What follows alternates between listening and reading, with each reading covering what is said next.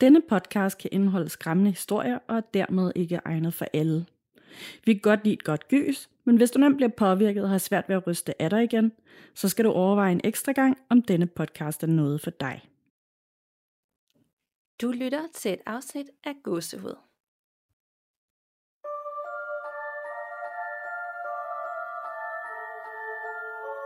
Hej Nana. Hej Danika. Og hej derude, og virkelig, virkelig lang tid siden, skal, skulle jeg næsten til at sige. Jeg føler, at øh, ja, hvornår har vi sidst optaget? Du har jo lavet et par øh, episoder uden mig, men jeg føler, at jeg har været væk i flere måneder. Det har jeg faktisk også. hmm, ja, altså, hvad, hmm, kan det passe, at det er en måned siden, at sidste afsnit udkom? Ja, så er det to måneder, du har været væk faktisk, ja. Ja. Det, ja, jeg føler også, at jeg har været væk i flere måneder nu. Ja, vi taler også lige om det kort, det der med, at sommeren er bare gået så hurtigt, og, og altså, det, er sådan, det er helt øh, hårdt nærmest lige at skulle sådan tune ind og, øh, og komme i gang igen, og lige vende sig af med alle de der ferievaner, og, og gøre det, man plejer. Det er som om, det har ramt endnu hårdere i år. Jamen, det, altså, jeg føler faktisk også på en eller anden måde, at jeg har en eller anden form for hukommelsestab eller noget, fordi sommeren er i fuld gang, og det har den været længe. Men for mig, der føles det også, som om den bare slet ikke er gået i gang endnu. Ja, jeg er fuldstændig enig. Det var måske også på grund af vejret, men det er som om, så var det ja. juni, og man havde det hele foran, så lige pludselig så er det august, og nu er det, lige, nu er det faktisk bare efterår om et par uger, og det kan jeg slet ikke overskue. Nej, det kan jeg faktisk overhovedet ikke. Men jeg har faktisk også på fornemmelsen, at det bliver sådan et øh, september måned, der er lidt ligesom august har været de seneste par år. Ikke? Jeg, tror, jeg, jeg tror, at september bliver, bliver rigtig varm for os. Ja, lad os satse på det. Det har vi brug for. Men ja. hvordan, øh, hvordan er det gået hos dig, siden vi talte sammen sidst? Jamen det er gået udmærket. Det har virkelig været dejligt og meget, meget tiltrængt med noget ferie. Så har jeg også været sådan lidt ud at rejse. Øh, det, har, det har virkelig været dejligt. Det er dejligt. Så du har kommet vidt omkring? Ja, det må man sige. Hvad med dig? Jamen, øh, nu er der måske nogen, der også følger mig sådan lidt på sociale medier, men grunden til, at jeg også har været sådan lidt øh, ikke så tilstedeværende, det er jo fordi, at, øh, at jeg er sådan midt i en skilsmisse. Mm. Og det er der ikke noget øh, hemmeligt omkring, og der er ikke noget dramatisk øh, omkring det. Der er ikke sket noget stort, og vi er gode venner, vi har jo børn sammen, men det er bare, altså der folk siger, at en skilsmisse er noget af det hårdeste, du sådan psykisk kan gennemleve dit liv, så har de fandme ret. Og det er uanset mm. om, hvordan man er nået frem til den beslutning, og hvor moden det har været og det hele, så, så rammer det bare. Altså, og jeg er jo sådan en person, der virkelig har styr på tingene. Altid. Ja. Ja. Øh, og med det er jo så sådan noget, det kan bare sådan, det ryster bare alt. Så jeg lige pludselig så er jeg blevet sådan en person, der og det er måske også meget sundt, men du ved, sådan, så kan jeg pludselig ikke huske øh, de ting, jeg normalt kan huske, eller begynder sådan at, at lave mærkelige ting, eller fejl, og bare gøre noget andet, end jeg plejer, fordi jeg plejer jo at have styr på det meste. Ja. Så jeg håber også derude, at øh, nu skal jeg lige i gang igen med at optage, at I lige vil bære over. Øh, det her afsnit er måske kommende, fordi at øh, det er et nyt liv, og åh, kæft, hvor jeg også bare træt. Altså, jeg kunne sove ja. kronisk. Ja. Øhm, nu har du også været igennem nogle, øh, et hårdt brud sidste år og sådan noget. Altså, det er bare... Ja. Altså det var, altså det er simpelthen så hårdt følelsesmæssigt, og det er jo ikke fordi, at, åh, det er fordi, at man er nødvendigvis sådan med beslutninger, om det er den rigtige leg, det er bare sådan følelsesmæssigt så hårdt for kroppen. Ja, det, altså det er det, og jeg kan kun forestille mig, hvor vildt det må være, også efter så mange år, og så stor en commitment, når der ligesom også er to børn. Det må være det vildeste nogensinde. Og så oven i det, alt det logistik, der også lige skal sådan komme styr på oven i det hele, når der er to børn og en lejlighed, der skal deles om, og alle sådan nogle ting. Puha. Ja, lige præcis. Og det er også sådan, altså jeg vil sige, mit motto det er blevet sådan en dag i gang. Jeg kan ikke kigge en måned frem og så se noget. Fordi det er bare sådan, jeg ved ikke lige, hvordan at tilværelsen er om en måned, og hvor man er og sådan noget. Øh, så det er virkelig en dag ad gang, og vi har også en rigtig god løsning lige nu. Og så tager man en dag ad gangen, og så tænker man, når aftenen slut, nu er det en ny dag i morgen, ikke? Og så får man det bedste ud af det med de, øh, med de forudsætninger, det jo er. Så det skal nok gå, og det er ikke, altså, det skal også nok blive godt igen. Det er bare lige sådan midt i der, hvor alt, som du siger, det praktiske og logistik, og der er bare rigtig mange ting, man skal tage stilling til, når der også er, du ved, øh, med børn og lejligheder og papirarbejde, og der er bare en masse ting i det. Ja, og der, jeg tror ikke, der er noget at gøre. Altså det eneste rigtige, der er at gøre, det er det, du gør med at ligesom bare tage en dag ad gangen og se, hvad mm. der sker. Og det tror jeg også, de fleste kan, kan forstå. Så jeg tænker, altså, du må jo også bare tage det, som det kommer i forhold til podcasten her. Det kan jo være, at du får brug for en pause igen på et tidspunkt, og så finder vi ud af det. Ja, Og der er det virkelig også sådan med at være selvstændig, øh, og ikke så meget podcasten, for det kunne man tage en pause fra, men, pause fra, men også det med at være selvstændig, for så skal man pludselig forholde sig til det offentlige. Ja. Det ville jeg jo ikke skulle, hvis jeg ikke havde det job, jeg havde. Og det synes jeg også har været sådan, åh, virkelig mange spørgsmål, man skal svare på for mennesker, man ikke kender, som enten er nysgerrige eller står samme sted, og det kan jeg godt forstå, men lige pludselig så bærer du også sådan lidt andres livssituationer og skal forholde dig til dem, og det kan jeg vidderligt ikke gøre lige nu. Nej, det kan, det kan jeg virkelig godt forstå. Det er en stor mundfuld at sluge på en gang. Ja. Men nu skal vi heller ikke øh, gøre det mere depressivt, øh, end det er, så vil jeg hellere tale om det uhyggelige. Er der sket noget uhyggeligt hos dig, siden vi øh, snakkede sammen sidst? Altså, det er der faktisk, men det er ved at være lang tid siden nu, men jeg har heldigvis skrevet det op. Øhm, det er ikke fordi, der er sket sådan noget vildt stort og voldsomt. Der har bare øh, igen sådan, faktisk efter vi optog sammen sidst, været en periode, hvor der var alle de her sådan lidt mystiske lyde, øh, og hvor at vi ikke sådan specielt har snakket særlig meget om det, men jeg også kan mærke på min kæreste, at han reagerer lidt på de der samme lyde, som jeg kan høre var sådan lidt, hvad, hvad var det, og det der er jo ikke naboerne. Han begynder jo også, fordi han bor her nu øh, i min lejlighed, så han begynder jo også at kunne kende forskel på, hvad der er naboer, og, og hvor der kommer hvilke lyde normalt fra, og sådan noget, og hvad der ligesom er sådan ud over det sædvanlige. Og øh, der var noget på et tidspunkt, hvor at jeg så var alene hjemme, og øh, pludselig kunne jeg høre lyden af en bold, der trillede hen ad gulvet, og det var sådan meget tydeligt ikke noget, der sådan, fordi at jeg har da også hørt bolde, der trillede, eller ting, der blev tabt og trillede hen ad gulvet øh, i lejligheden ovenfra, for eksempel. Men det her, det var bare sådan meget klart og tydeligt inden fra det rum, hvor jeg var i. Og jeg kiggede rundt, kiggede rundt, kiggede rundt, fordi det kunne være, at der var et eller andet sted, jeg ikke havde set noget, der var faldet ned og trillede et eller andet sted. Det var der bare ikke. Ej, det er så creepy. Tanken om, at man hører sådan en bold, der triller, det jeg får sådan et uh, it-vibes. Ja, og det var, det var sådan lidt en hulagtig lyd. Lidt ligesom om, at det var sådan en bordtennisbold eller sådan noget. Virkelig underlig lyd. Okay, hvor lang tid varede det, inden det stoppede? Jamen, det har jo været sådan noget... Dik, dik, dik, dik, dik, dik, dik. Så kun sådan lige et par sekunder, ikke også? Men ja. Nej, og du kiggede bare alt igennem, om der skulle gemme sig en eller anden øh, tennisfold, eller bordtennisfold, eller... ja, alt. Var ned under alle reoler, alle borde, stole, neden under sengen og lægger rode rundt og flytte rundt på ting og sådan noget. Der var ingenting. Ej, og det var kun dig, der oplevede det? Ja, jeg var alene hjemme der. Jeg var alene hjemme der, så ja, det var, det var kun mig. Det var meget mærkeligt. Kan vide, om der er sådan en eller anden, altså ligesom når folk, lige inden de skal opleve noget overnaturligt, eller de ser en anden, så hører de tit nogle knæklyde, at det er noget, der er forbundet med den åndelige verden. Det har vi hoppet og vende før, ikke? Jo. Men om sådan, lyden sådan af bolde, der triller, eller du ved, sådan den lyd, om den også har et eller andet, altså om det også er bundet op på et eller andet åndeligt. Mm, det kunne sagtens være.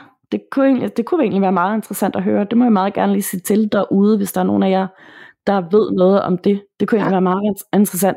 Og nu, nu kommer jeg faktisk også i tanke om en anden ting, som er sådan lidt spøjst, fordi jeg er begyndt at sådan finde sådan nogle små, øh, du ved, fjer, ligesom der kommer ud af puder. Øh, mm. Men jeg ved bare ikke, hvor de kommer fra, fordi jeg har ikke rigtig nogen puder med fjer i. Heller ikke din hovedpude? Nej, og heller ikke mine dyner, fordi at øh, jeg har rigtig meget allergi, og især over for husstøvmøder og sådan noget, så jeg har sådan noget allergidyneværk. Okay, Ej, det er mærkeligt, fordi jeg har rigtig mange af sådan nogle, men jeg har også puder, øh, hvor de kan komme ud af, så der tænker jeg ikke noget, men der er jo også en masse øh, med det der med, hvis man begynder at se fjer, om det er sådan et tegn, eller en lille hilsen fra den anden side, sådan en sød, varm hilsen. Ja, nemlig, og jeg har sådan tænkt på, nemlig om det kunne være øh, øh, min veninde, som døde her i starten af året, øh, om det kunne være hende, der sådan, oh.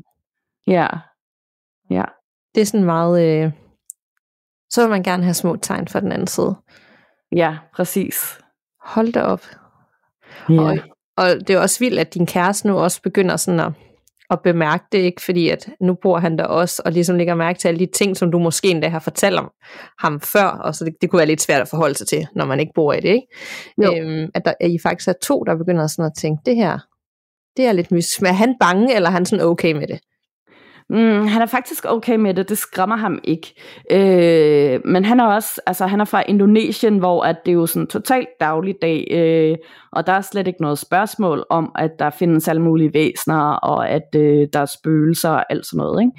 Øhm, og der sker nogle voldsomt uhyggelige ting i Indonesien, fortæller han om, og jeg ser også nogle ret vilde videoer, han viser mig en gang imellem. Jeg har stadig sådan lidt en skeptisk distance til det, Øhm, men han er sådan mere påvirket af øh, der, hvor han arbejder, som er på den indonesiske ambassade i, i Hellerup, hvor han siger, at der, der er altså mega uhyggeligt, og der, der er et eller andet spøgelse, der har en idé med, at det skal trække ud på toilettet og på øh, anden sal midt om natten og sådan noget. Ej, ved du, at du burde på et tidspunkt lave sådan en, en solo-episode med ham, hvor han fortalte om sådan urban legends fra Indonesien, og det, der sker ude på ambassaden og sådan. Det var da, ja. hvis han gider. Ja, det tænker jeg egentlig også. Jeg, han har også en veninde, som også er fra Indonesien og bor her. Hun har også rigtig mange ting at fortælle, så det har jeg faktisk tænkt på. Det vil være det vildt spændende. Ja, ja wow. sikkert. Yes. Hold op. Hvad med dig? Har der været plads til noget sådan uhyggeligt øh, på den måde? Altså, det har, det har der måske, men jeg har ikke helt registreret det nok på samme måde, som jeg plejer. Men det, jeg sådan synes, at jeg har brugt meget, og det har nok også været på den rejse, jeg har på, det er det der med, jeg har sådan sagt meget højt med at bruge, brug for tegn, for mm. de valg, man nu tager, er de rigtige, og de ting, man gør, om det hele nok skal gå. Og der har jeg bare virkelig erfaret, at altså man siger tingene højt, eller behøver man ikke engang, men bare sådan søger svar, øh, mm. så får man den også i form af alle mulige øh, små ting. Altså det kan være fra lige pludselig en tal, der øh, fremgår på en eller anden bestemt måde, som giver mening i forhold til det spørgsmål, man har, eller Øh, for eksempel lige inden vi skulle optage, så sad der bare sådan en sort krav. Det ved jeg så ikke, om er et godt tegn. Lige udenfor og stirrede på mig. øhm, og der havde jeg inden tænkt, åh, nu skal jeg lige øh, tage mig sammen, fordi jeg skal optage, jeg skal sige det her højt. Øh, selvom det sådan det er, så er det jo ikke altid, man tænker sådan, yes. Øh, øh, men du ved, der er bare sådan en masse små ting hele tiden. Øh, og ja, jeg er nok blevet sådan lidt mere jeg har jo altid troet på det overnaturlige, man brugte det på sådan en mere hensigtsmæssig måde, hvor man også bruger sine guider i, i de ting og hjælp, og øhm, ja, det er svært at forklare, men vi giver virkelig god mening for mig, og jeg har også brugt Frederik rigtig meget i det her. Ja. Øhm, I forhold til, vi har haft nogle sådan en-til-en samtaler, øh, hvor han var, altså uden han overhovedet vidste, altså det var inden jeg ligesom meldte ud offentligt, jeg havde ikke sagt det til nogen. Øh, altså udover os herhjemme, der vidste det, og han, mm. det var bare helt sindssygt med den, altså han læste mig bare fuldstændig, og, øh, og alle de ting, og de spørgsmål, jeg havde inde i, som jeg slet ikke havde stillet nogen mennesker, ud over mig selv, dem gentog han højt. Øh, så, øh, så vi er blevet rigtig tæt i alt det her. Det har været en kæmpe hjælp. Øh, så det er bare det der med, at man er ikke alene i det, uanset hvad man gennemgår. Og man ja. kan godt spørge om hjælp, om det er ens guider eller venner eller bekendte, og nye mennesker dukker pludselig op i ens liv og er noget skønt, og nogen ryger måske, fordi den relation giver ikke mening mere. Så det er mere ja. sådan på sådan det plan, at jeg føler, så det har jo egentlig været helt øh, utroligt rart. Oh, øh, det lyder også dejligt ja. fedt, altså, og hurra for Frederik, at, at han ligesom ja. kan være med og, ja, og, og hjælpe på sådan en dejlig, positiv måde. Ja, han er virkelig et øh, fantastisk menneske, så jeg kan virkelig anbefale, hvis man er et eller andet sted i sit liv, hvor man har brug for noget afklaring, eller et eller andet, øh, så kan jeg virkelig anbefale at booke sådan en, øh, en konsultation øh, hos ham, fordi det i hvert fald for mig har det gjort alverden i forhold til det, jeg er i. Ja, og hvis, hvis ikke man har hørt det allerede, så kan man jo gå tilbage og høre det afsnit, hvor han også laver en klærvariance på mig. Og der kan man netop høre også, hvor, hvor vildt det er, at han er så god til at ramme fuldstændig på pletten. Ikke? Mm. Og jeg elsker faktisk det, at det handler ikke, ved ham så handler det ikke om, når nu kommer den her person og vil sige hej. Og du ved, det er ikke så fortidsagtigt. Det er sådan mere, hvad sker der lige nu? Øh, mm. Og hvad, hvordan ser din vej ud, og hvad kan du selv gøre? Altså det er konkret på en måde, så det er sådan mere selvfølgelig er det spirituelt, men det er også sådan mere at blive guidet i nogle ting. Ja. På, altså end at det bare er, nu taler vi om nogle andre, der kommer forbi. Og det kan jeg godt lide. Det, det bliver konstruktivt og mere håndgribeligt for mig på den måde, og jeg kan bruge det til meget mere. Ja, lige præcis. Så jeg vil lige skal lægge et, øh, et link ind, når vi lige udgiver det afsnit til hans side, for det vil være noget tid siden, at hvis det er, man er selv interesseret, så øh, Nu er han jo også pilot og har virkelig travlt med det, så jeg ved ikke engang, hvor meget tid han har, men så kan man i hvert fald gå ind og undersøge det. Yes, det synes jeg er en god idé. Men inden vi går i gang med dagens lytterberetninger, som hver især er skræmmende og hjerteskærende og livsbekræftende på hver deres måde, så vil vi gerne introducere jer derude til Gåseuds gode samarbejdspartner, som vi er ualmindeligt glade for at få med ombord igen, og det er nemlig HelloFresh. Og øh, vi har begge to bestilt måltidskasser for HelloFresh de sidste par år, og øh, vi kan bare sige, det fungerer bare. Det er nemt, og det smager uanvendeligt godt, det er fleksibelt, og så, øh, så sparer vi begge to penge på madbudgettet, som ellers er ret højt for tiden med de stigende priser. Og det er simpelthen fordi priserne allerede er så lave hos HelloFresh, og så også i høj grad fordi du lige om lidt får den her fantastiske gode rabatkode, hvis du vil at mærke er ny kunde hos HelloFresh. Og øh, rabatkoden kommer her, så lyt godt efter.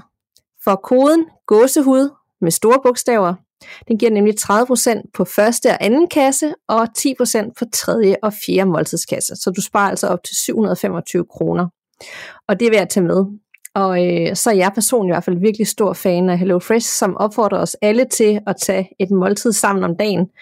For det viser sig nemlig, at det kun er 4 ud af 10, der faktisk spiser sammen med folk, de holder af. Øh, og for mig er det endnu mere vigtigt end nogensinde før, taget min øh, livssituation taget betragtning.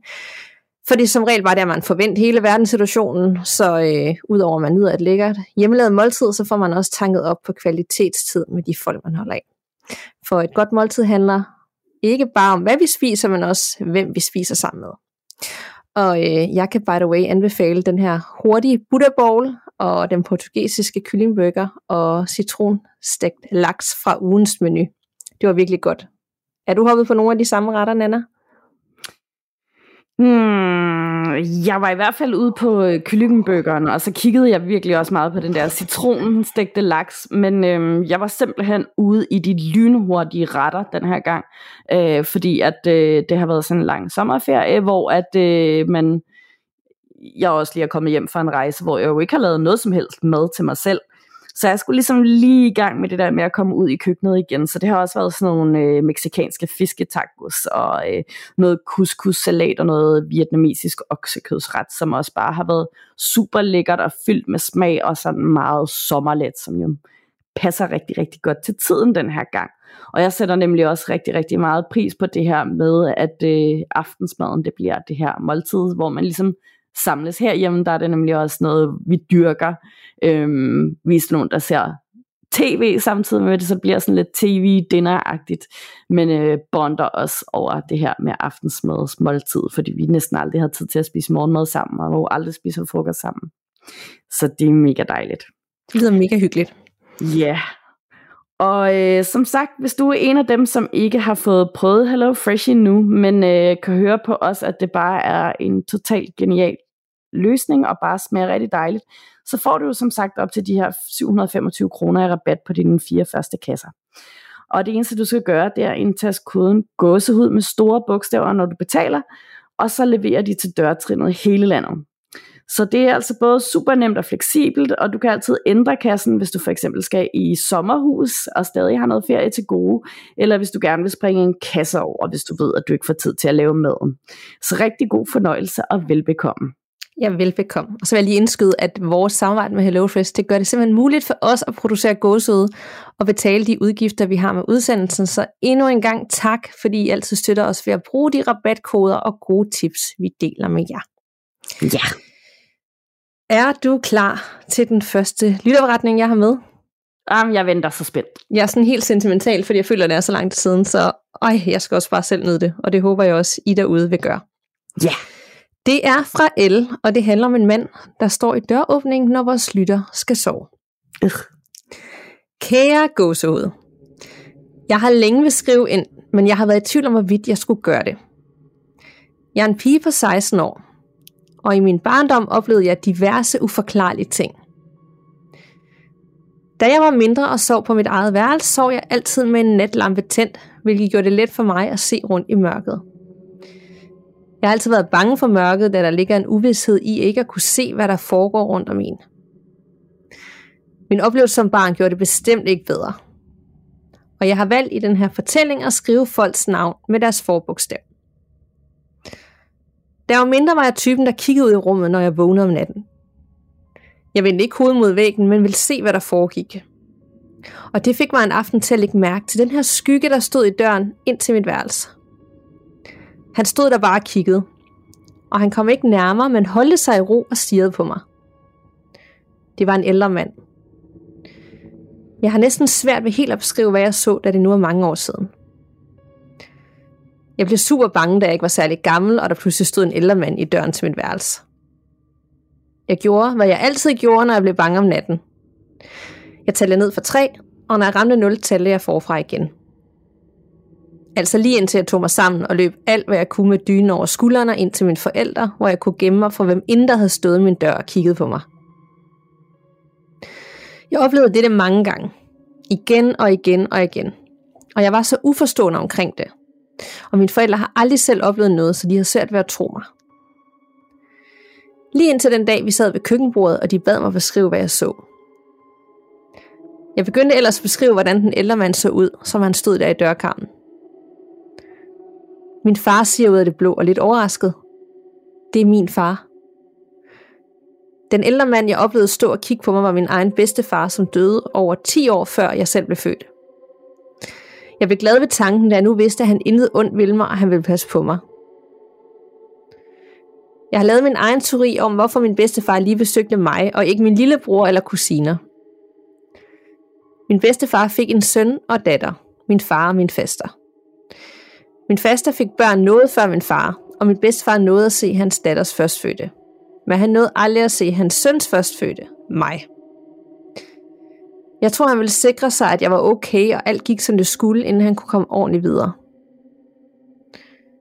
Vi bor på en gammel gård, som hele min fars familie engang har boet på, og nu ejes af min far.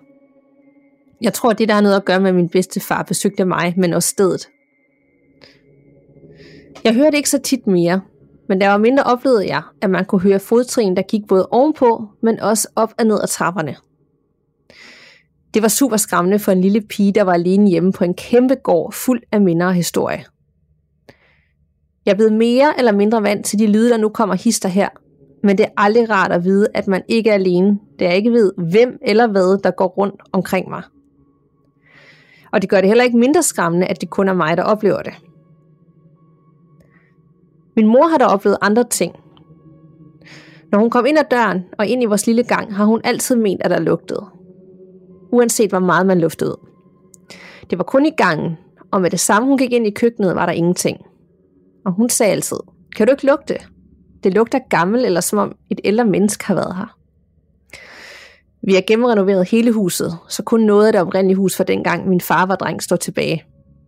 Og jeg er ret sikker på, at gangen er en af de ting, der står tilbage fra det oprindelige hus, hvilket også kunne forklare lugten. Min historie er lidt lang, men jeg har mere endnu, og I kan vælge at skatte fra, læse videre eller gemme det til en anden gang. Det er helt op til jer. Men I ser jo altid, at en historie ikke kan blive for lang. Så her kommer det.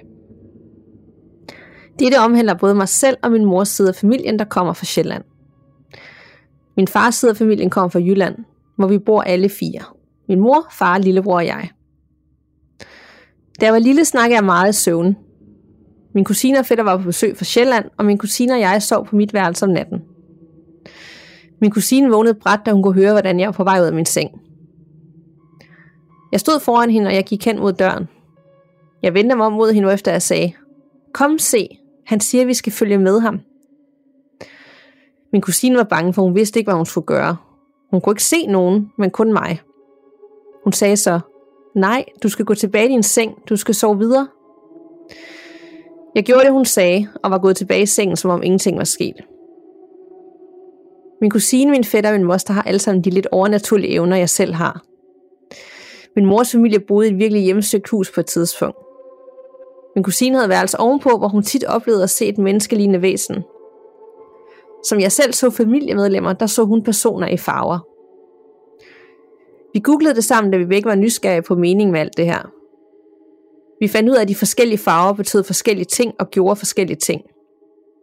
En farve kunne suge al energien ud af dig, en anden farve passede på dig, osv. Min fætter på nu 6 år har også oplevet en overnaturlig ting. Min mors familie flyttede fra det hus, hvor efter de nu bor et stort, flot etplanshus. Efter min fætter var puttet i seng, kunne han finde på at sige ting som, gå nu væk, nej, eller give udtryk for på andre måder, at der var nogen eller noget omkring ham, han ikke vil have. Og det understøtter kun det, min moster selv oplever i huset. Hun har op til flere gange selv oplevet, at når hun sidder i stuen, kan hun høre en rassel med nøgler ude for køkkenet, og en person, der visker af igen og igen. Personen, der rasler med hendes nøgle, kalder på hende. Det var alt, jeg lige havde. Jeg håber, det var spændende, for det var i hvert fald hårdt og rørende at skrive om. Mange hilsner fra El. Og det var i hvert fald super, super, super spændende at høre om. Meget spændende. Jeg var også sådan helt, du er 16 år, og du har oplevet alle de her ting, og hele familien har oplevet alle de her ting. Altså, jeg havde da øh, nærmest ingenting, da jeg var 16. Nej, det tror jeg heller ikke, jeg havde. Det var sådan noget kun i min fantasi-agtigt. Og virkelig også sådan meget øh, levende beskrevet øh, af en for 16. Det synes jeg lige, at, øh, at personen skulle have ros for. Og jeg var vild med, at hun skrev det der med, at, øh, at når hun var yngre, så øh, når hun vågnede, det der med, at hun kiggede ikke ind i væggen. Hun skulle bare vende sig om og kigge ud i rummet og se, hvad der skete. For det tænker jeg faktisk, at de færreste børn, der vil gøre det. Vil du have gjort det? Ja, Øhm, men har vi ikke også snakket om jo. det der før, om man er sådan typen, der kender en ind mod væggen, eller typen, der kigger ud af? Og jeg skal altid, altså jeg skal have total kontrol over, hvad der sker over men, det hele. Men også da du var barn, vil du også have gjort det der? Ja. Okay, det er bare mig. Der jeg har heller aldrig nogensinde gemt mig under dynen, eller noget som helst. Jamen, jeg er meget imponeret, fordi det var alt det, jeg har gjort. Jeg var da ønske, jeg bare var så cool. Jeg bare kiggede rundt i rummet, og ingen dyne overhovedet og sådan noget. Altså det er da mega sejt, at folk bare kan gøre det. Jamen altså det har ikke været af mod, det har været sådan et behov for bare sådan at skulle sådan, hvis der nu var, jeg tror det har været sådan et på springagtigt øh, kampflugtsystem, der var aktiveret der, at sådan, hvis jeg bare så det mindste, så kunne jeg bare spurte væk. Ja, det giver også god mening. Og det var da, det var da også mega, øh, du ved, at det var bedstefaren, der stod der. Jeg kan godt forstå, det er skræmmende i sig selv, også inden man ved det. Og jeg kunne forestille mig, at der var gået lang tid, inden de ligesom havde fået afklaret, og faren sagde, det er altså min far, du ser. Øh, ja. at, at det var bare noget, hun ligesom var vant til, at der stod den her mand og kiggede på hende, når hun sov i dørkammen. Altså det er da vildt skræmmende. Ja, det er det altså. Øhm, selvom at det, at det er jo sødt, at han gerne lige vil tjekke op på hende og sørge for, at hun har det okay, så er der bare forskellige måder. Man, så tænker jeg mere lige en lille fjer, ikke? eller et eller andet. Jo, præcis, eller bare sådan et lille strøg over kinden, eller et eller andet sådan. Ja. Et eller andet, der ikke er lige så sindssygt creepy, ja. ja. Bare kig uden at sige noget. Det i sig selv ved jeg ikke om, at, altså, ja, så kan det være, at øh, man overgør det lidt. Ja, det er det. Måske man skulle til at skrive sådan en etikettebog. Øh, sådan, hvad er god øh, opførsel for spøgelser? det er ikke helt dumt tænkt. Nej, det er det. Nej. Jeg tror egentlig, at de er lidt, lidt ligeglade, og jeg har da i hvert fald også bare tænkt mig at rasle med en hel masse kæder, når jeg bliver ja. Men vildt det der med kusinen, der så øh, ånder i forskellige farver, det har jeg aldrig hørt om før. Nej, det, jeg tænkte, det er sådan lidt meget øh, aura-agtigt, det der med, at man kan se folks aura, at den også har forskellige farver. Jeg vide, om det er sådan, om der er noget der. Det kan da godt være. Jeg noterede i hvert fald lige, du skal huske at google det her bagefter, for det der med, så er der en farve, der kan betyde, at øh, det kan suge energi ud og sådan noget. Altså, ja. at sådan nogle ting, sådan, wow, øh, ja. Jeg synes bare, det var vildt, lidt ligesom når at tit, at nogen ser en ånd, øh, så fremstår det tit blåt, som et blåt lys. Det er jo ikke altid, man ser det sådan i den menneskeform. Og det er også det, jeg oplevede, at det er bare nærmest sådan en, en sky af noget blåt. Det betyder jo sikkert også noget, den farve, uden jeg har tænkt over det. Gud, det skulle da rigtigt det, det er sikkert også derfor, at der tit er sådan øh, de der grå, hvide og øh, blå damer og sådan noget. Fordi sådan øh, blå og grå kan jo godt sådan være lidt ensagtigt, ikke? Ja. Gud ja. Gud ja, det havde jeg ikke tænkt. Ja, og så vidt, ikke? Jo, ja, ja. Ja, ja, ja. Hold op. en helt åbenbaring. Wow. Ja, det var. der er 100% nogen, der lytter med lige nu, der tænker, nu skal jeg forklare, hvorfor det er sådan. Eller det har jeg også prøvet. Så det, det skal vi have styr på. Det, det, det er mega spændende. Jeg tænker i hvert fald, wow, at man kan se det sådan i forskellige farver. Eller bevidst om, man ser det i forskellige farver. Det er måske ikke alle mennesker, der tænker over, Nå, nu er, det, nu er det den her farve, jeg får, og nu er det den her farve. Nej, det, det er også lidt det, er ligesom det der med, øh, om det du kan mærke, er det sådan en kold fornemmelse eller en varm fornemmelse, og så er der nogen, der siger, at hvis det er koldt, så er det fordi, den er afdød, eller hvis det er varmt, så er det fordi, det er en af dine guider. Sådan, mm. De der de, de der ting, sådan, I må, ja, hvis I ved noget om det, så endelig bare gør os klogere på alt det, I ved.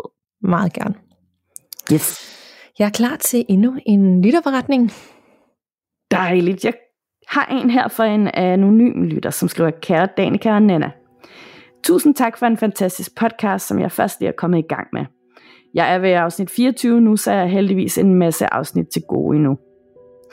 Af hensyn til mig selv og til andre vil jeg gerne være anonym, og navnet på ånden, eller hvad det nu er, er derfor skiftet ud. Men både I og lytterne skal have det i tankerne, at det rigtige navn på spøgelset er lige så åndssvagt, som det jeg kalder det i min beretning. Det hele starter med, at min søster mangler et sted at bo. Min bror er lige flyttet over i en ny ejerlejlighed, og han får lov at lege den gamle lejlighed videre til hende. Hun bor der alene for en stund, og undervejs oplever hun lys, der tænder og slukker. Skabe, som hun synes, hun har lukket, men som lige pludselig står på vidt gab. Og de der helt almindelige, ualmindelige ting. Hendes kæreste flytter ind hos hende, og han er tit ude på grund af sit arbejde, så min søster er stadig meget alene hjemme. Hun er derfor tit hjemme hos vores forældre, fordi hun ikke bryder sig så meget om at være alene.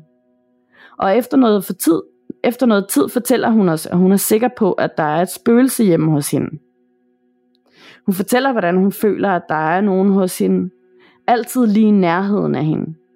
Og at hun vågner om natten til lys, der tænder og slukker, og døre, der åbner og lukker. Det eskalerer dog fuldkommen, da hun en dag alene hjemme hører et ordentligt brag ude i gangen. Det eneste, der er derude i den lille gang, er et stort, solidt IKEA-skab med tunge låger, så man, når man åbner dem, så begynder de at lukke sig selv igen, hvis ikke man holder på dem. Hun går derud, og skabet er åbent, og lågerne lukker ikke igen af sig selv. Men til gengæld er alt væltet ud derfra. Toiletrudler, håndklæder, tunge genstande osv. Min søster og hendes kæreste går fra hinanden, og på grund af økonomien tilbyder vores bror, at hun kan bo hos ham, da han har et ekstra værelse, som egentlig bare står tomt. Hun ser sit snit til at slippe for, hvad end det er, der er i den gamle lejlighed, som vores bror altså ikke har haft oplevet noget af. For en stund er der roligt, men pludselig begynder der at ske ting og sager igen. Min bror har nogle store knager ude på badeværelset, hvor der hænger hotelhåndklæder i ved.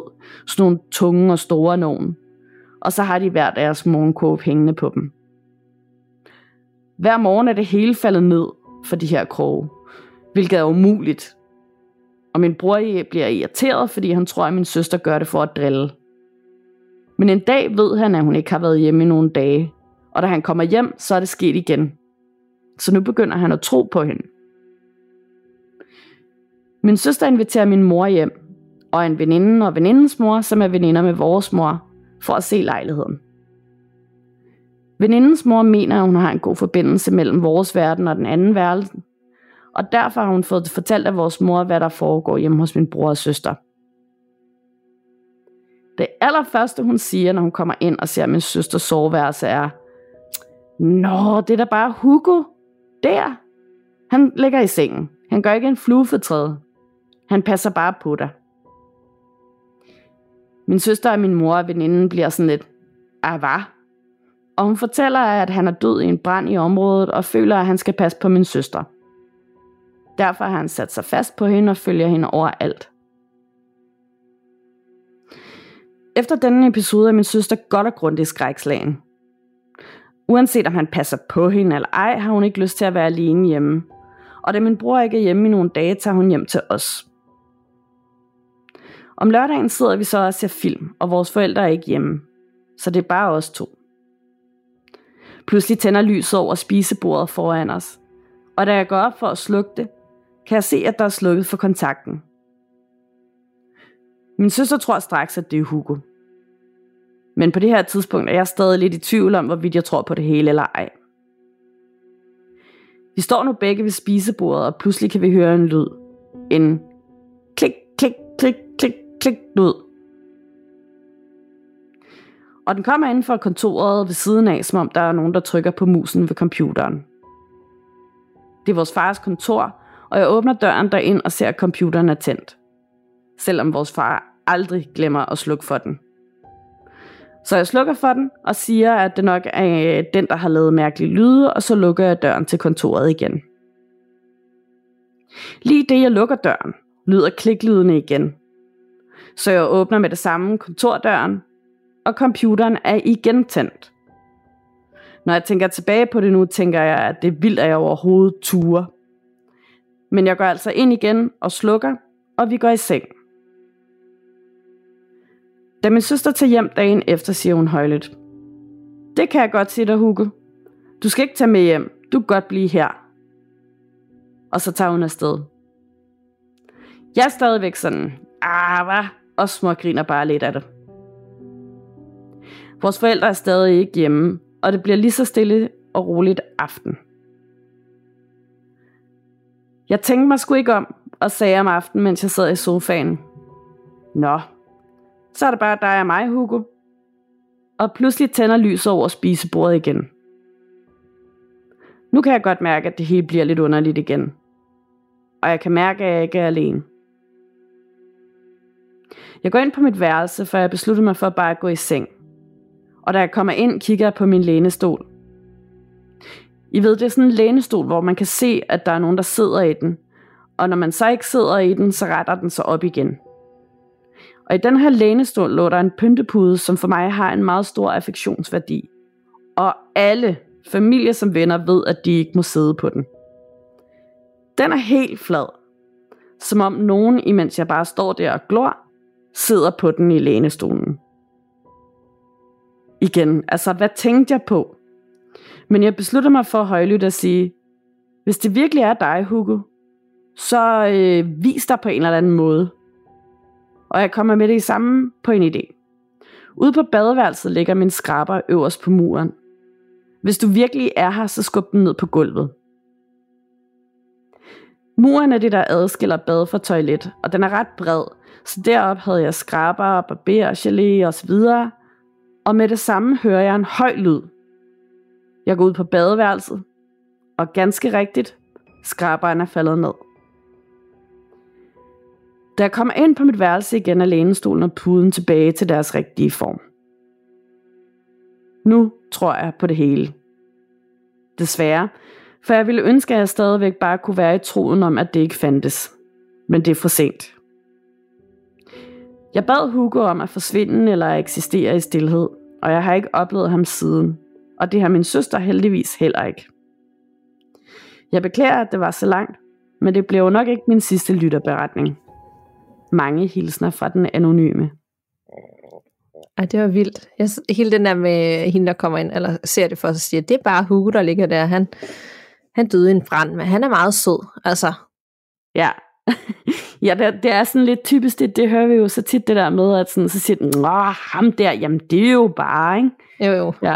Ja. Og man får, man kunne, jeg, hvis jeg fik den besked, og jeg hørte det, og øh, han er død i en brand, men nu er han her bare for pas. Altså jeg ser bare, jeg forestiller bare, hvordan der sådan, hvordan det her spøgelse vil se ud og ligge i, i sengen og for at passe på mig. Altså det, det vil slet ikke være sådan en, en rar oplevelse i mit hoved.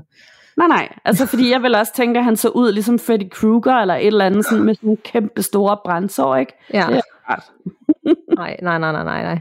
Men jeg vil nok med, at det sådan starter sådan lidt skeptisk, og så... Øh, nu er det bare dig og mig, Hugo, og så, øh, så sker der bare flere og flere ting, og sådan små tegn og pyntepuden, sådan lidt drillende også. Nu sidder jeg på den her pude, som Hugo tydeligvis godt ved, og sikkert også, at det skal man ikke. Men alligevel sådan lige demonstrere, jeg er her altså, og jeg er pisse ligeglad. Ja, det er det. Og nu vælter jeg din skraber ned fra øh, den der mur ude på badeværelset. Puh Ja, og lyset der tænder lige der, hvor man siger, nu er det bare os to. Det er også sådan et, åh, nu er det vidderligt bare os to, der er her. Ej, ja, jeg forestiller mig bare, at han er blevet så glad lige der, og bare tænkt sådan, åh, oh, yes, hun vil gerne have, jeg er her. Ja, han er jo lige blevet afvist af storesøsteren, ikke? ja, det var i sværste mareridt. Men godt, at det så virkede, at, øh, at hun sagde, ved du hvad, du skal være stille, eller du skal slet ikke være her, fordi det her, det dur simpelthen ikke. Præcis. Jeg håber i hvert fald, at han har, han har lyttet til det, og han er ikke lige pludselig er kommet tilbage igen. Lad os sætte for det. Og måske en god reminder til os lige, og, fordi det glemte vi i starten at få sagt ud, at, at ånder er velkommen til at lytte med og, øh, og komme med nogle små lyde, hvis de vil på optagelserne, men de skal, de skal også lade os være i fred og ikke suge vores energi eller på nogen måder knytte sig til os.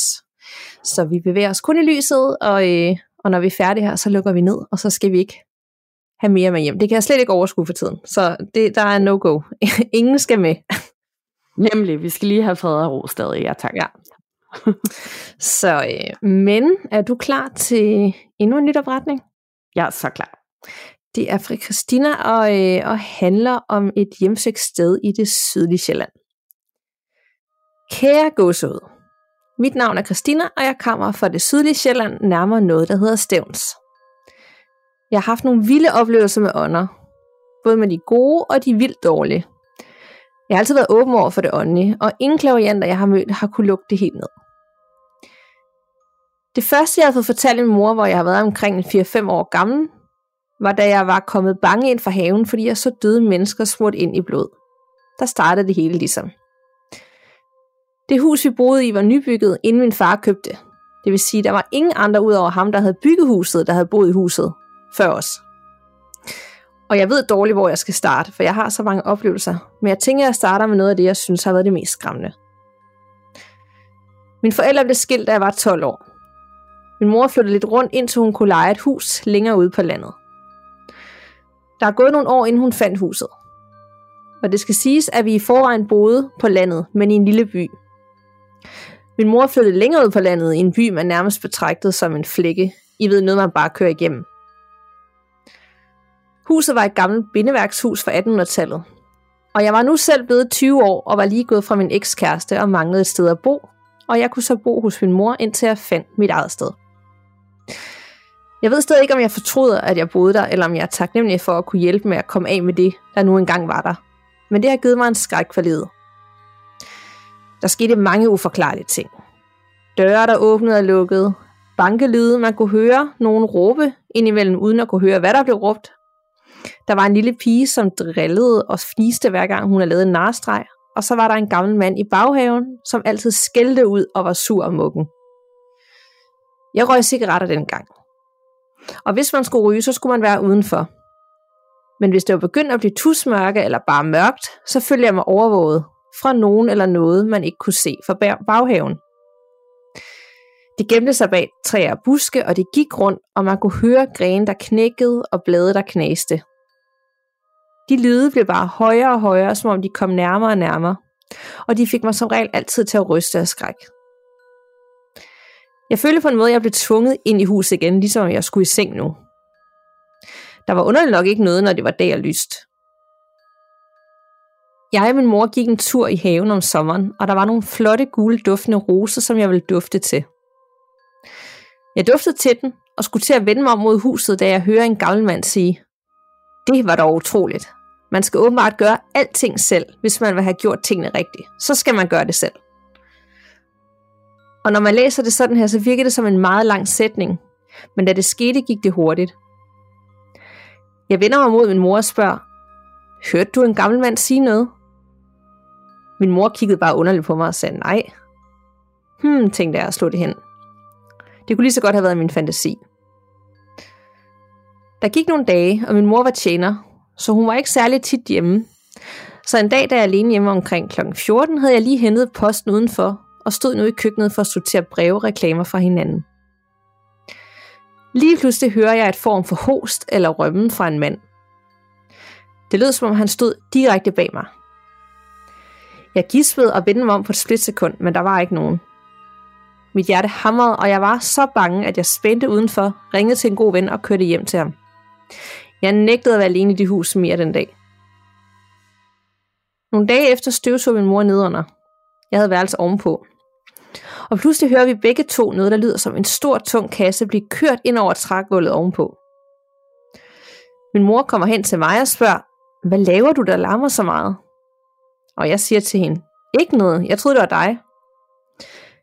Vi fandt aldrig ud af, hvad det var.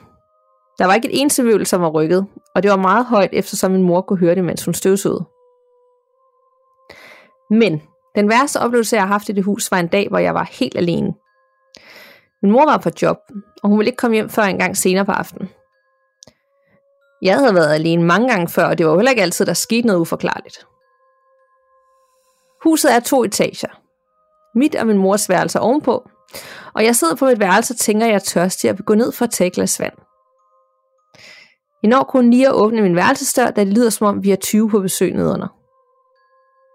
Der var ikke nogen, der snakkede, men jeg kunne høre glas blive smadret, skuffer, der blev hævet ud, papir, der blev rodet igennem og derefter smidt op i luften, og ting, der bare blev væltet.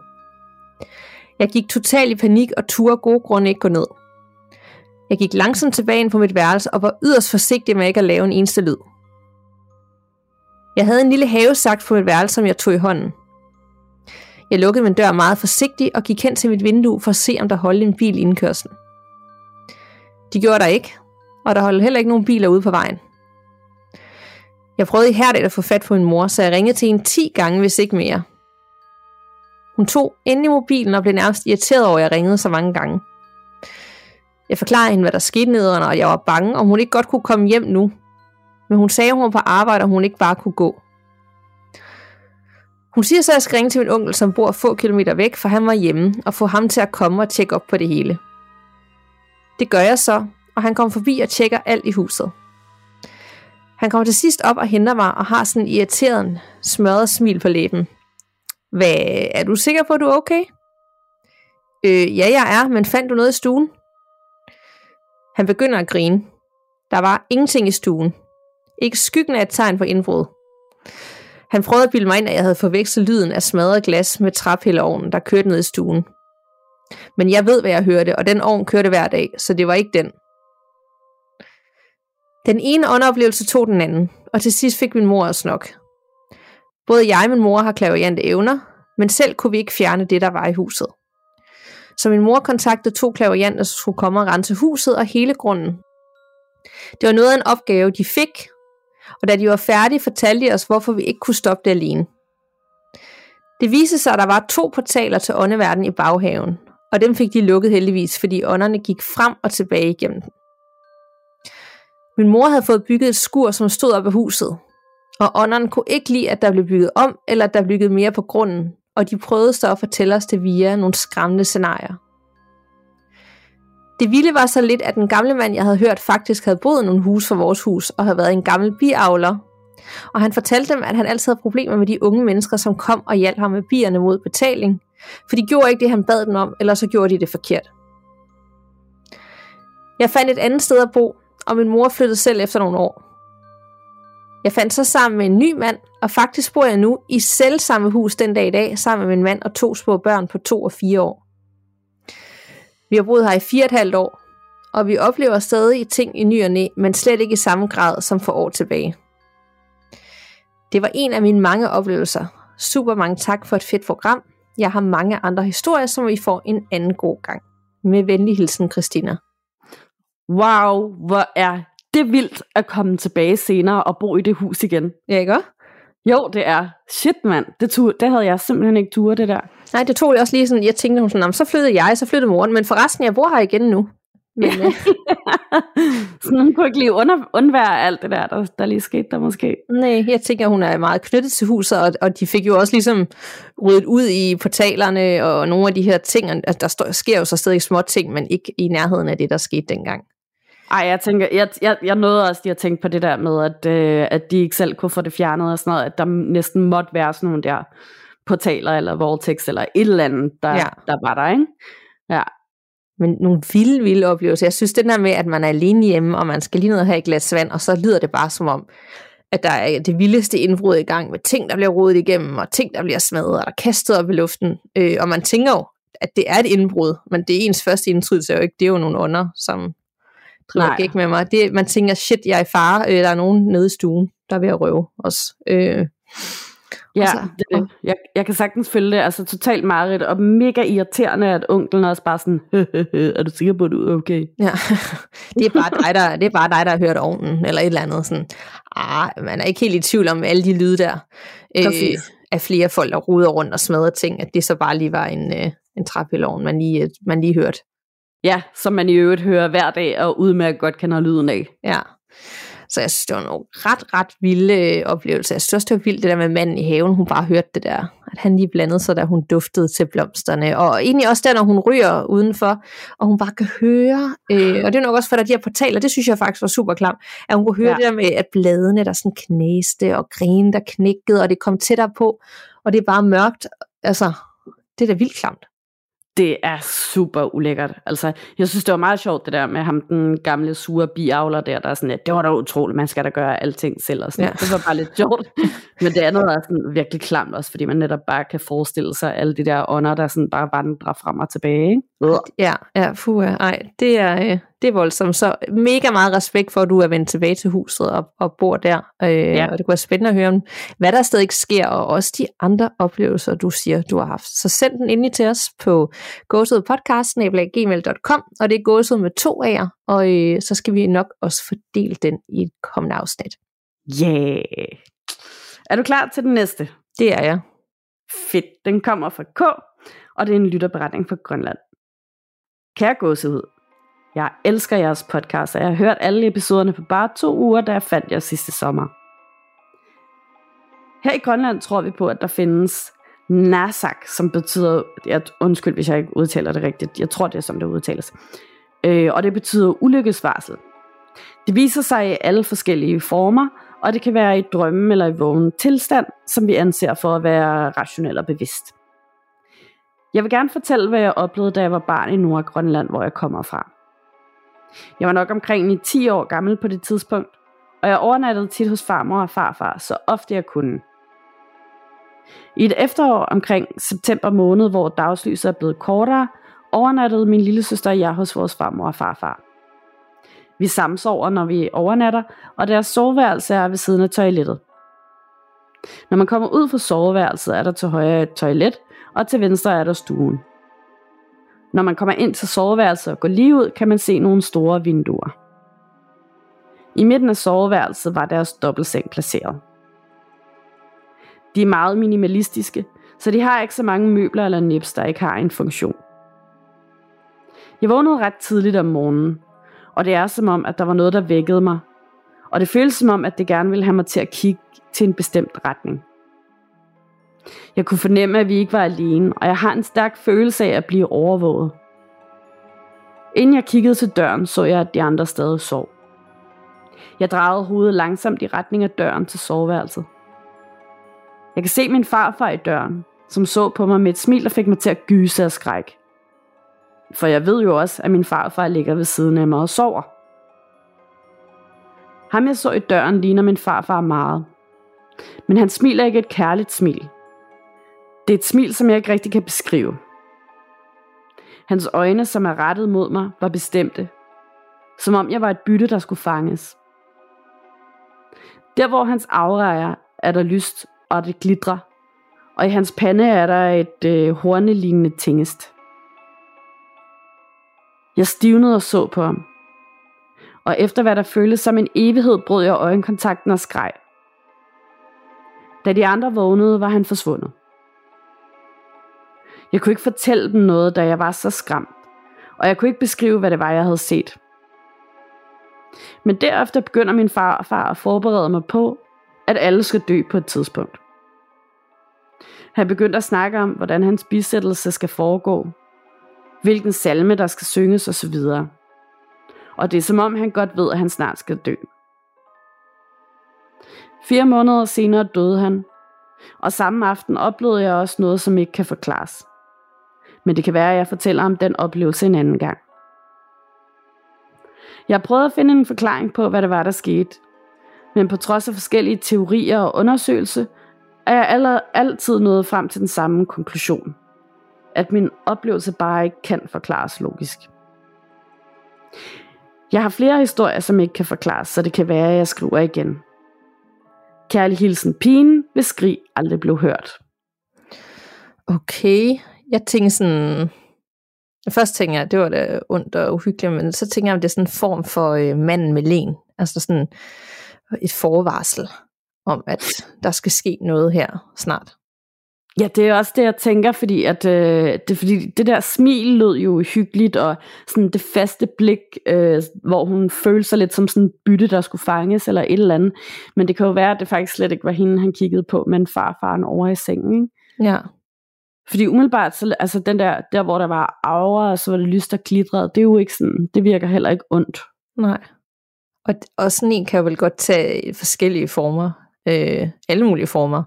Man har bare en idé om, hvordan det ligesom skal se ud, og det kan være der også er nogle andre sådan, væsener eller måder at gøre det på øh, på Grønland. Øh, mm. ved jeg, men lige da jeg hørte det der med, at der var et horn i panden, og altså tænkte man straks sådan lidt dæmonisk, men det har det jo ikke nødvendigvis været. Det har bare været sådan, det er snart tidagtigt.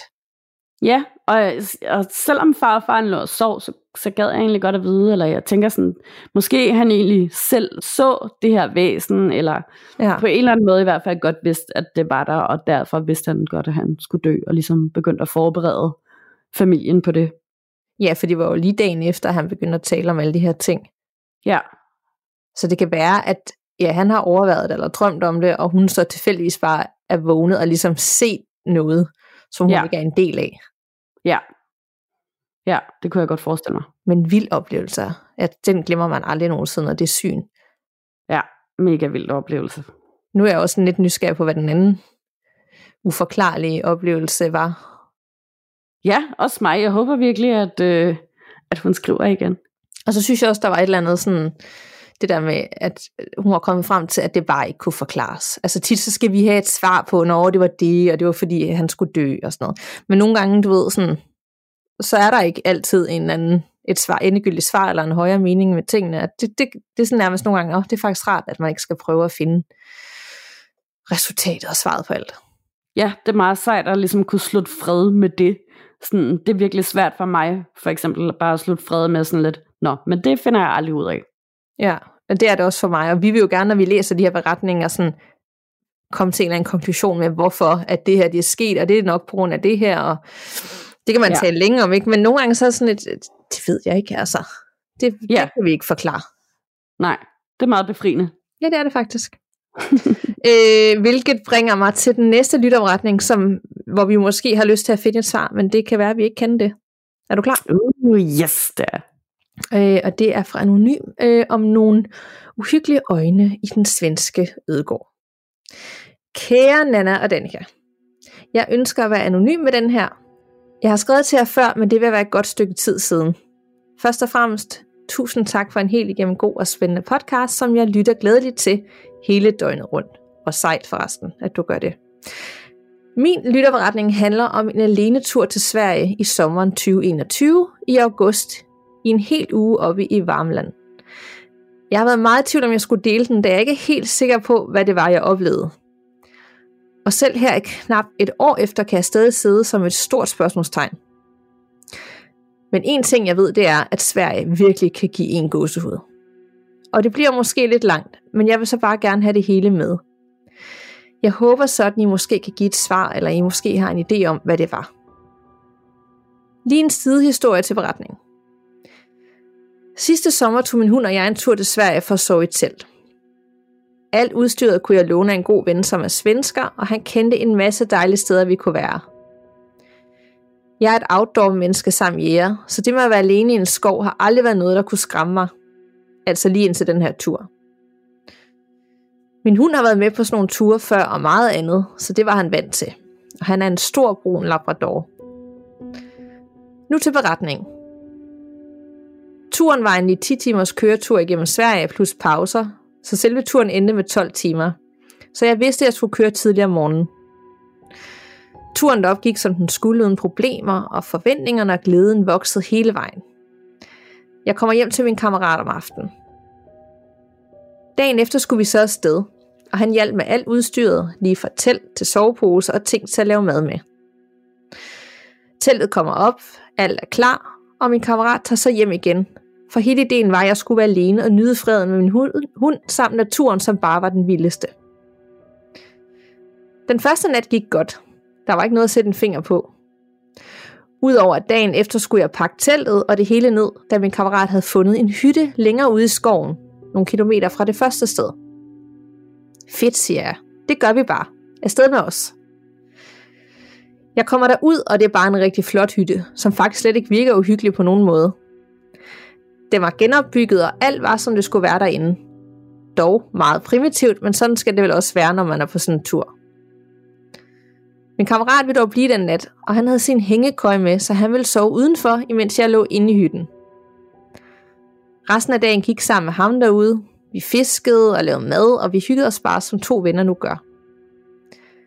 Dagen var ved at være slut, og mørket faldt på, og man kunne rigtig se, hvordan mosekonen bryggede ud over søen, og hvordan alt bare blev helt stille.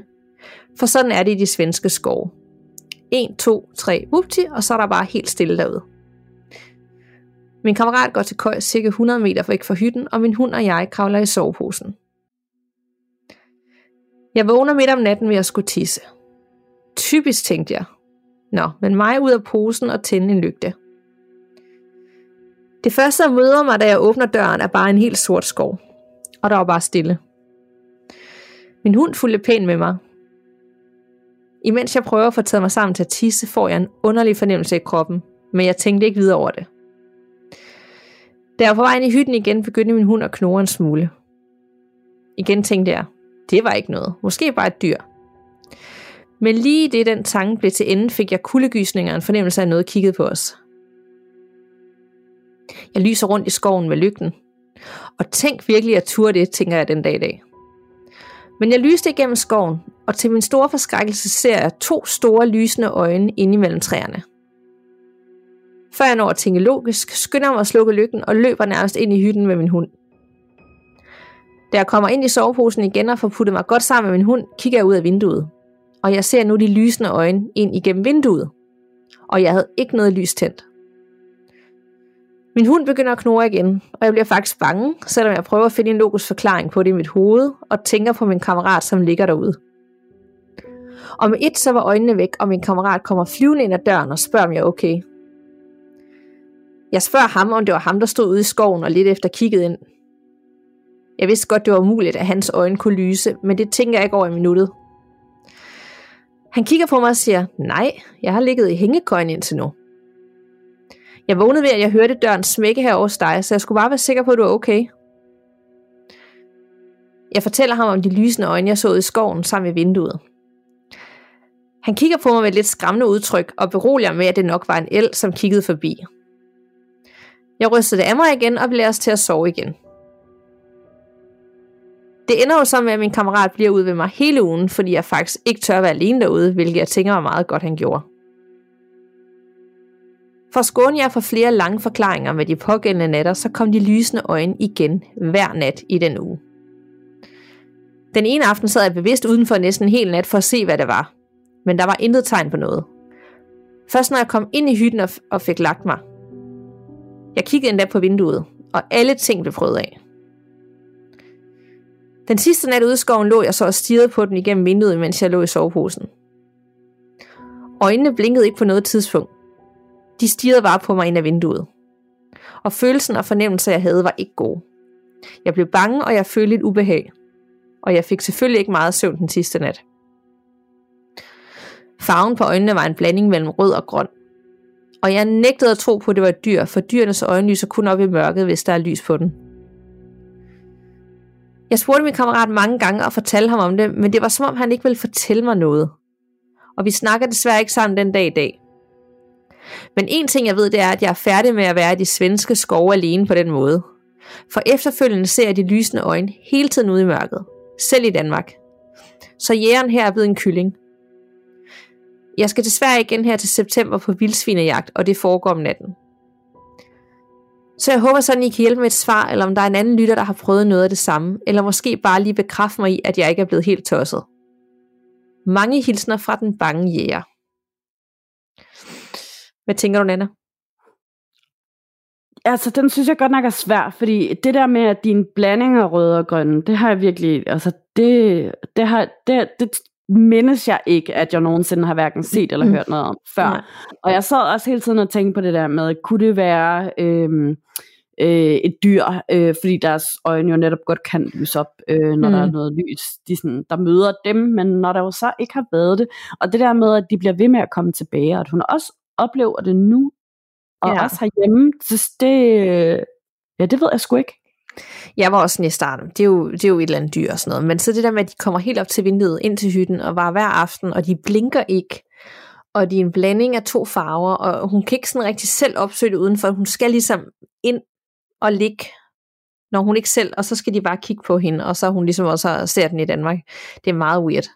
Ja, og den der kammerat, der ikke rigtig ville snakke om det, det, det ved jeg ikke, der er jeg så også påvirket af, af de der to midsommerfilm, den helt gamle danske fra sådan noget 20 år siden, og så øh, den nyere øh, amerikanske midsommerfilm der, ikke? Ja. Sådan, svensker er altså lidt skumle omkring det der, hvad der, hvad der sker af ting og sager, ikke?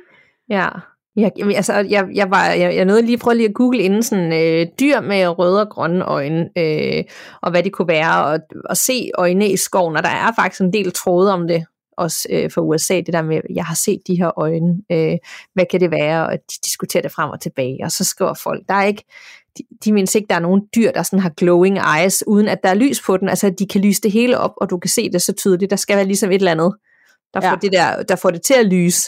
Øhm, så var der nogen, der mente, der var et enkelt dyr, så du ved, altså.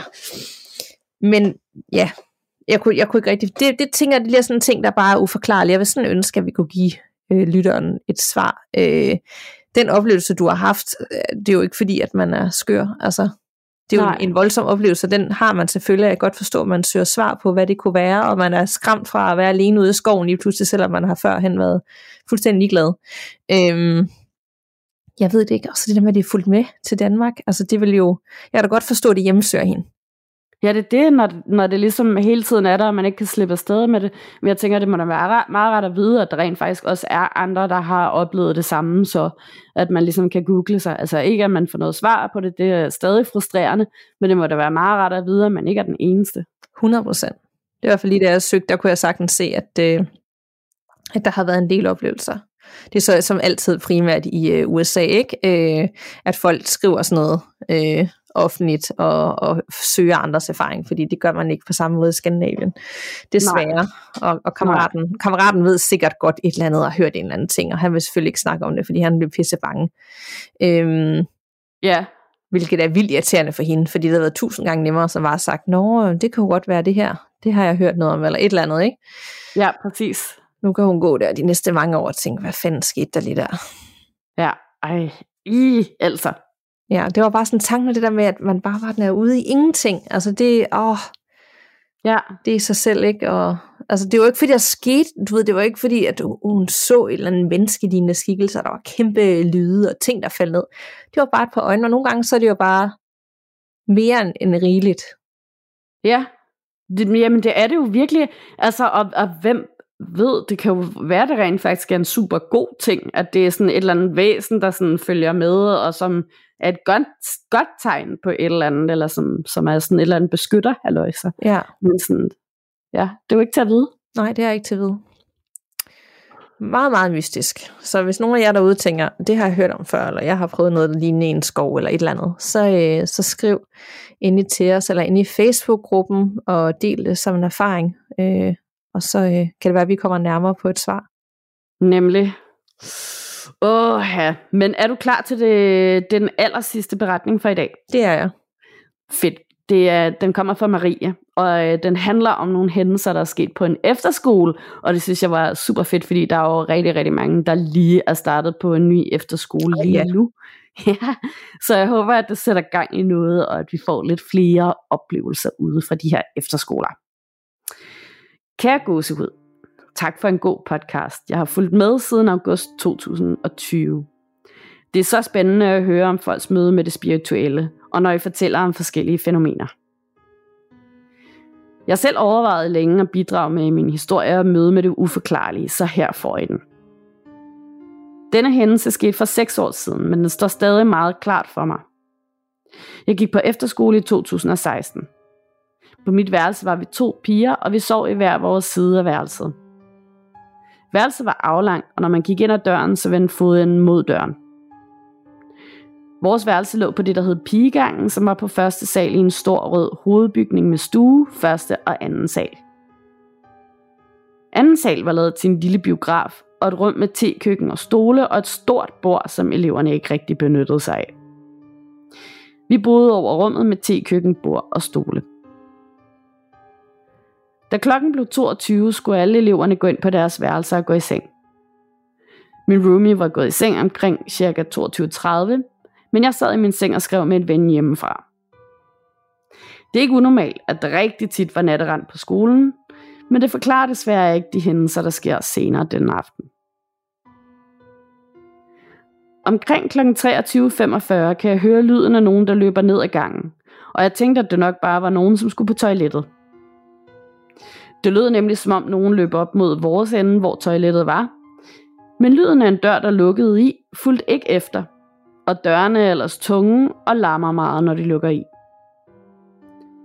Jeg rejser mig for at kigge ud på gangen, men da jeg åbner døren, er der ingen mennesker. Og bevægelsessensorens lys er ikke tændt. Og den var ellers meget følsom, for den tænder så snart man satte foden ude for dørkammen. Jeg undrede mig over, at lyset ikke havde reageret, for det lød jo som om, at der var nogen, der lige havde løbet ned gennem gangen. Jeg prøvede at slå det hen, og satte mig tilbage i sengen for at sætte mere sms'e med min ven. Imens jeg sidder og skriver, kan jeg pludselig høre lyden af stole, der bliver flyttet rundt på gulvet ovenover. Det lød som om, man var ved at flytte stolene rundt i hele rummet, og samtidig med, at det sker, begynder min dør pludselig at åbne sig langsomt på klem. Lidt ligesom i gyserfilm.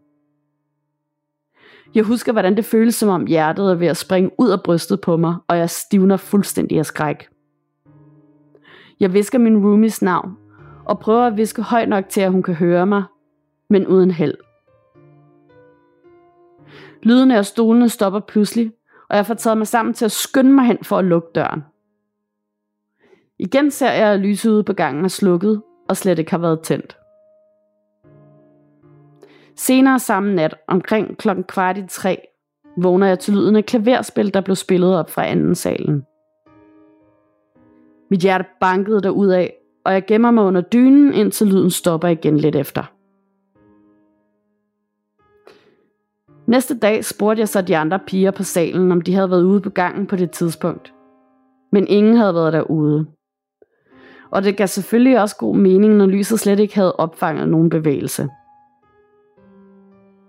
Det skal siges, at anden salen altid blev låst af om natten, og at der derfor ikke kunne have været nogen deroppe, og at stolene også hang på bordet, som de plejede hver dag. Og der var faktisk slet heller ikke noget klaver deroppe. Den dag i dag er det stadig et mysterium for mig. Og jeg synes selv, jeg er godt hærdet, da jeg kan og har set og læst masser af gyser alene og sover fint bagefter. Men denne oplevelse har helt klart gjort, at jeg har mere respekt for det uforklarlige og spirituelle. Jeg oplevede også i min første nat alene i min første lejlighed, at døren til gangen pludselig åbnede langsomt og knirkende, og jeg blev straks fuldstændig reddet tilbage til hændelsen på efterskolen, og igen var hjertet ved at springe ud af brystkassen på mig. Dog viste det sig, at det bare var gennemtræk, og siden da har jeg altid husket at låse døren, når jeg gik i seng. En lille bonus. Hen året havde op til flere elever snakket om, at de havde set en hvid dame ude på græsplænen foran bygningen. Og andre havde hørt lyden af pigeskrig udenfor midt om natten. Men det er ikke noget, jeg selv hverken har set eller hørt. Kælderen havde også en underlig stemning, som om man blev holdt øje med, eller som om der var nogen, der fulgte en. Og hver gang jeg skulle hente vasketøj, prøvede jeg så vidt muligt at slå det hen, men det var stadig meget ubehageligt at være der. Jeg har også flere mindre oplevelser, men det må I få en anden gang, hvis det skulle være interesse for det. Igen tusind tak for en god podcast. Hilsen Maria. Sagde hun, hvilken efterskole det drejede sig om? Nej, Oh, man vil altid sådan gerne have det, så man lige kan google og se, hvad sker der her? Er der andre, der har oplevet et eller andet? Ja, lige præcis. Også fordi der er ikke rigtig sådan nogen sådan hints om, hvad det er, altså at det har været noget før, eller et eller andet. Ikke? Nej. Så det er bare sådan helt, ja, ja. hvor det er. Ja. Jeg kan jo prøve at spørge, fordi at vi vil jo rigtig gerne høre alle de andre ting, hun har så oplevet. Ikke? Meget gerne. Ja. Ej, hvor det vildt. Og det, gode gamle klaverspil, altså det er lang tid siden, vi har haft den med, men det er bare noget af det mest værste, det værste, man kan opleve. Nå, ja, det er det virkelig. ja, og så er der ikke engang noget klaver. Nej, det er bare endnu værre. Ja, det er det. sker der lige der? Ja. Nej. Så, og jeg er også vild med, at du ved, at det er lejligheden, selvom det ikke var noget, men bare den der med, at, at døren lige åbnede, og så bliver man taget tilbage til de her oplevelser. Det vidner jo om, hvor stor en, altså hvor meget det har sådan betydet for en, og hvor godt man husker det, når man så oplever det. Man glemmer det jo aldrig. Nej, det, det, det sidder i kroppen, så man får nøjagtigt den samme følelse der igen. Ikke? Ja, jeg kan levende forestille mig det. Ja, og jeg håber sådan, at, at det kommer til at vælte ind med alle dem, der starter nu. Så hvis du kender nogen, der er startet på en efterskole, eller du selv skal starte, eller lige har gået der sidste år, eller et eller andet, så del indeni, om det du selv har oplevet, eller du har hørt nogle andre opleve det, eller der bare er nogle vandrehistorier om de her steder. Øh, jeg kan også godt have sådan en oversigt over alle de her efterskoler, fordi det er nogle super gamle bygninger, sådan om i den her er der sket det her efter scene, og den her er der sket det, og så, ja, det kunne bare ja, være spændende. Det kunne være, Ja, det kunne være mega fedt. Jeg ved ikke, om det, eksisterer allerede, men det tror jeg ikke på. Så havde vi jo nok fundet det, når vi har researchet øh, efterskoler selv. Men ellers kunne det være meget fedt jo at lave den her guide over sådan ja. hjemmesøgte efterskoler i Danmark, og sådan, også selvom det er vandrehistorier og sådan noget. Og så hvad man ellers kunne, måske sammen med en historiker, finde ud af, øh, hvad der er sådan fakta, hvad der rent faktisk øh, er sket der i forvejen. Nemlig, og også fordi vi får så mange af dem, og derfor kunne det også være fedt at vide, hvis man har lyst til, hvad er det for et sted, som man sådan siger, nå, det er den, vi har haft tre andre fra, øh, og så bliver de lige sådan arkiveret under den samme, ikke? Nemlig, nemlig. Og så tænker jeg, i år må der simpelthen også bare ske en masse ting ud på de der efterskoler, fordi øh, nu har de jo nærmest haft to års pause, de der spøgelser, der er derude, øh, hvor at øh, eleverne ikke har været der ret meget på grund af corona, men nu kommer de jo alle sammen tilbage igen, ja. sådan for alvor. Så øh, der måske noget nu i år. skal indhente en masse. Ja. Det tror jeg på, du har ret i. Der, der må virkelig være gang i den det næste år. Så held og lykke til dem, der skal starte, eller lige er startet. Det bliver et vildt år. Øhm, og vi kommer til at vælte i efterskoleberetninger, men det skal vi jo bare være glade for, fordi så øh, yes. det, det elsker vi. Nemlig. ja. Så kom vi øh, rundt om seks forretninger, men det var da seks lange, fordi jeg kan da se afsnittet over en time. Så er vi, øh, så er vi tilbage. Back in business. Yes, back in business, ja. Jeg håber virkelig, jeg har nyt at lytte med derude. Det, det håber vi. Og som altid, hop ind i Gåsehud-gruppen øh, på Facebook, den hedder Gåsehud Podcast, hvor der stadigvæk, selvom vi en dag ikke har lavet afsnit i et stykke tid. Det der var delt gode, uhyggelige sommertips og beretninger og uhyggelige videoer og billeder. Den kører bare og lever af sig selv. Vi er snart 10.000 derinde. Så øh, anmod ind om det er medlem, og så godkender vi straks. Og, øh, og det samme med Instagram. Der skal du også bare følge med, hvis du har lyst. Og så vil vi elske, hvis du vil give os øh, en tommel op på Spotify. Der tror jeg bare, man kan give det en tommel op. Og ind på øh, iTunes og podcast-appen, der kan du også, hvis du lige har øh, et minut i overskud, skrive en lille anmeldelse af Godset podcast, hvis du nyder at lytte med. Det betyder alverden for os, så hvis du lige vil give lidt øh, øh, også retur den anden vej, så, øh, så vil det gøre os noget så glad. Nemlig, det vil vi sætte kæmpe stor pris på. Og så føler jeg snart, Anna, at vi to skal ud på noget øh, ghost halløj. Øh, jeg siger ikke lige, at vi skal overnatte i et eller andet hjemsøgsted, der er jeg ikke endnu. Men jeg føler snart, at vi skal ud, og øh, ligesom vi var i gammel øh, mølle der på Christianshavn. Øh, ja. Nej, ikke gammel mølle, lille mølle. Hvad hed den? Jo, hed den ikke Gammel Mølle? Hed den Gammel Mølle, ja. ja, ja. Det er så lang tid siden, at jeg har glemt, hvad det hedder. ja. øh, men vi skal, altså, jeg har brug for at, øh, at komme rundt og, øh, og få nogle øh, vilde oplevelser. Og der skal, der skal ske noget. Jeg skal ud og opleve et eller andet. Vi skal også have det der ghost hunting, vi var ved at arrangere lige inden corona. Så kom corona. Ja, det skal vi også. Der er mange ting, vi skal, kan jeg mærke. Ej, men yes, altså, vi går flux i gang med at finde på et eller andet efter det her afsnit. Det skal vi. Sådan en dag, hvor vi mødes, og så kan mange af jer lytte og komme med, og så skal vi, nu bliver det nok lige København til at starte, men så skal vi rundt, og så skal vi se alle de steder, der efter sine er hjemsøgt. Yes, yes, yes, yes, yes. Det er det, vi skal. Vi har planer. Ja. Vi har rigtig gode planer. Så vi håber, I vil med på vores fortsatte videre rejse. Og tusind tak for snakken, Nana. I lige måde. Vi lyttes ved. Og pas på derude. Man ved jo aldrig, hvad der venter bag den næste dør.